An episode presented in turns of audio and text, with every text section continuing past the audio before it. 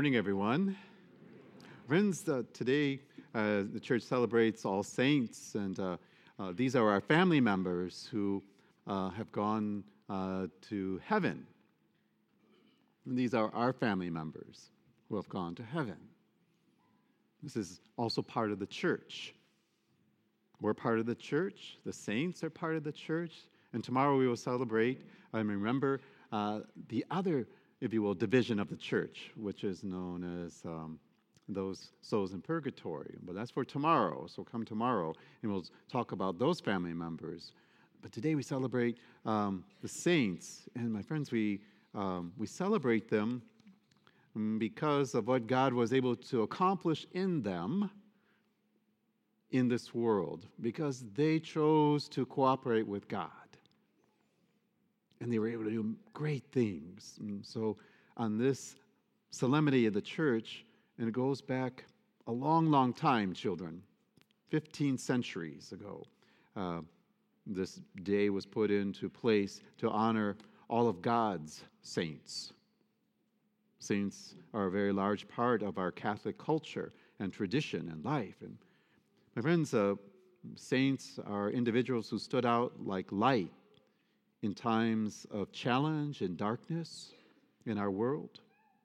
Today we honor all the saints, the ones who are canonized, that means the ones that the church recognizes, and all those who we may not know about. As the first reading tells us, there's multitudes of them.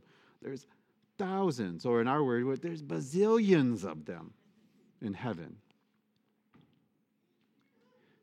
There are more saints uh, than those uh, that appear on our official list in our church, and we are told um, they can't even be counted. There's so many. And my friends, the thing about God's saints is that they are really like you and I, meaning they were average people who possessed heroic faith. Saints were not genetically different from us, right, Dr. Taylor? If you took a sample of a saint's blood, you'll find it's just like ours. They weren't superheroes, they weren't from another planet. They were like us.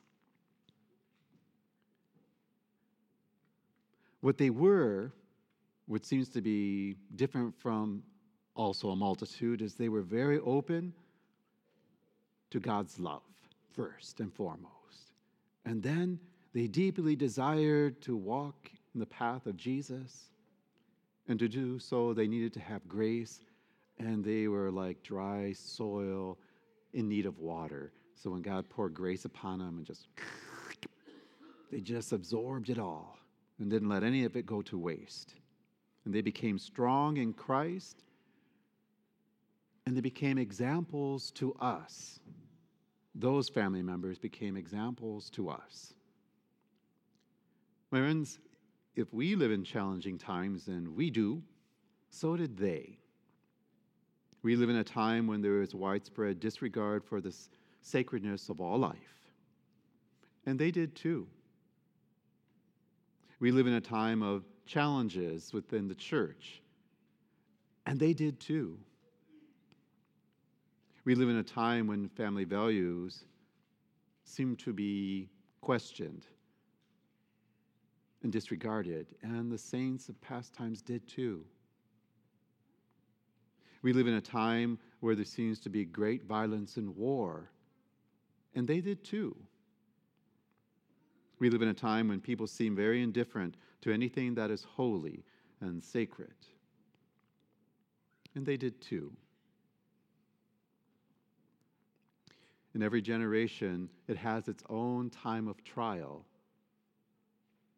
in the times when each of the saints lived and today.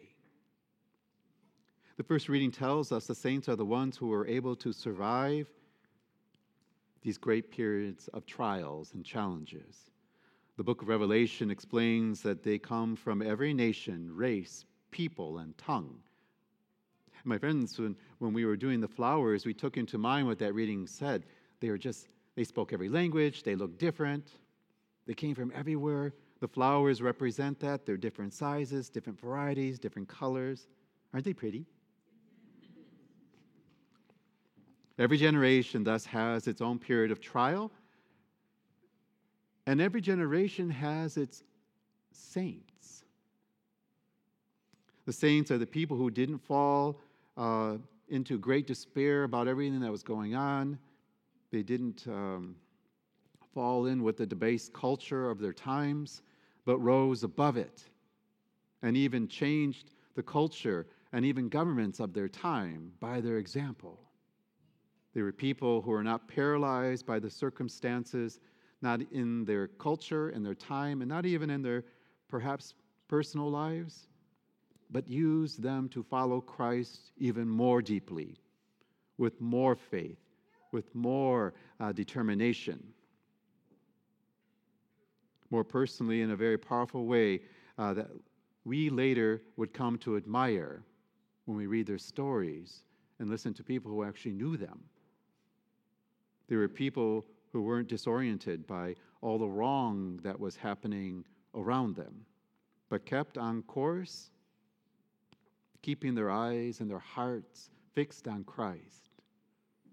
The saints show us that with God's grace, you and I can do the same thing. If we want to, if we choose to. We too can be transformed inside and out and made strong in Christ, just as the saints that we remember on this day.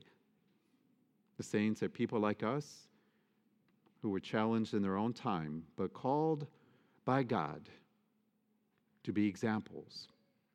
And they rose to become saints. They cannot make themselves that way, God does that.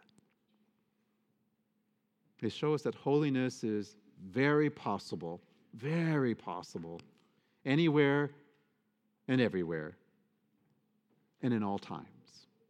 So that means that right now, next to you might be one of them. So be nice to the person next to you because if they are one of God's saints and we don't know it, and you are mean to them, they're going to remember that when they get to heaven. but in heaven they are filled with joy and love.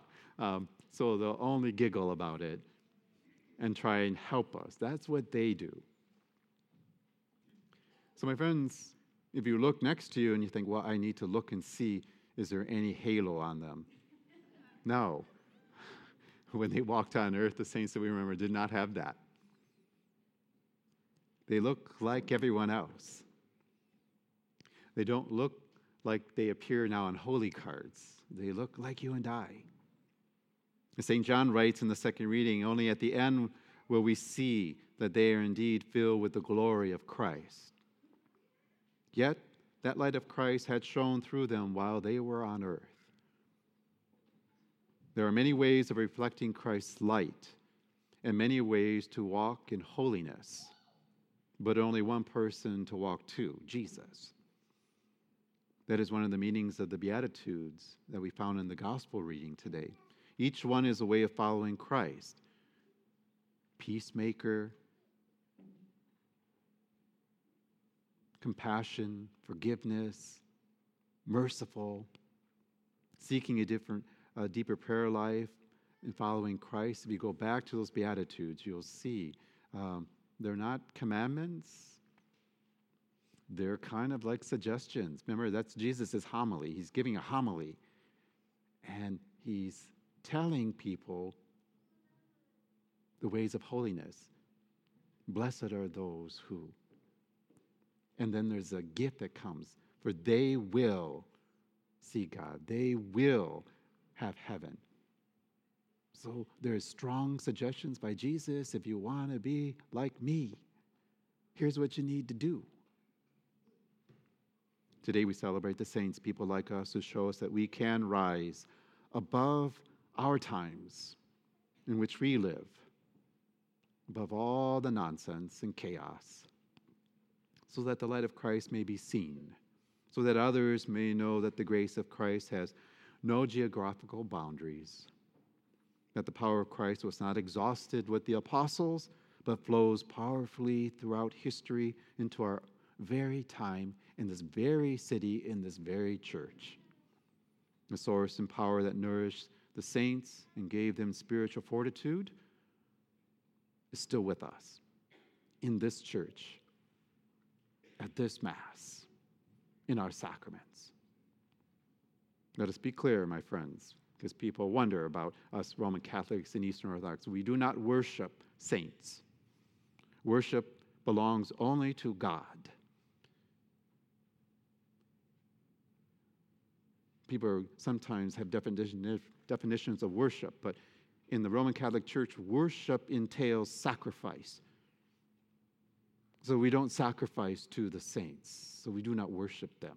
We sacrifice to the Father through Jesus in the Mass. The saints we look to to emulate, and we remember them, and because they're our family members and they are alive, we ask them to help us in the same way you call grandma. Grandma, will you say a prayer for me and help me? Yes, we can do the same thing. We ask their intercession and help as they are very close then to Christ, so that with their intercession and the Lord's grace, we are enabled to be spiritually strong when people around us are weak, to be focused on Christ when others are distracted by the things of this world, to be strong in the gospel when others seem to be compromising, so that we can be Christ's light when it is dark. The lives of the saints are not just about what was, but what can be today. Every age needs people who let the holiness of Christ shine through them and show the world what can be in Christ, who gives hope to the world. A world that does long for love. The saints did this in the past, and we are called to do it now. So, who's ready to become a saint? Amen.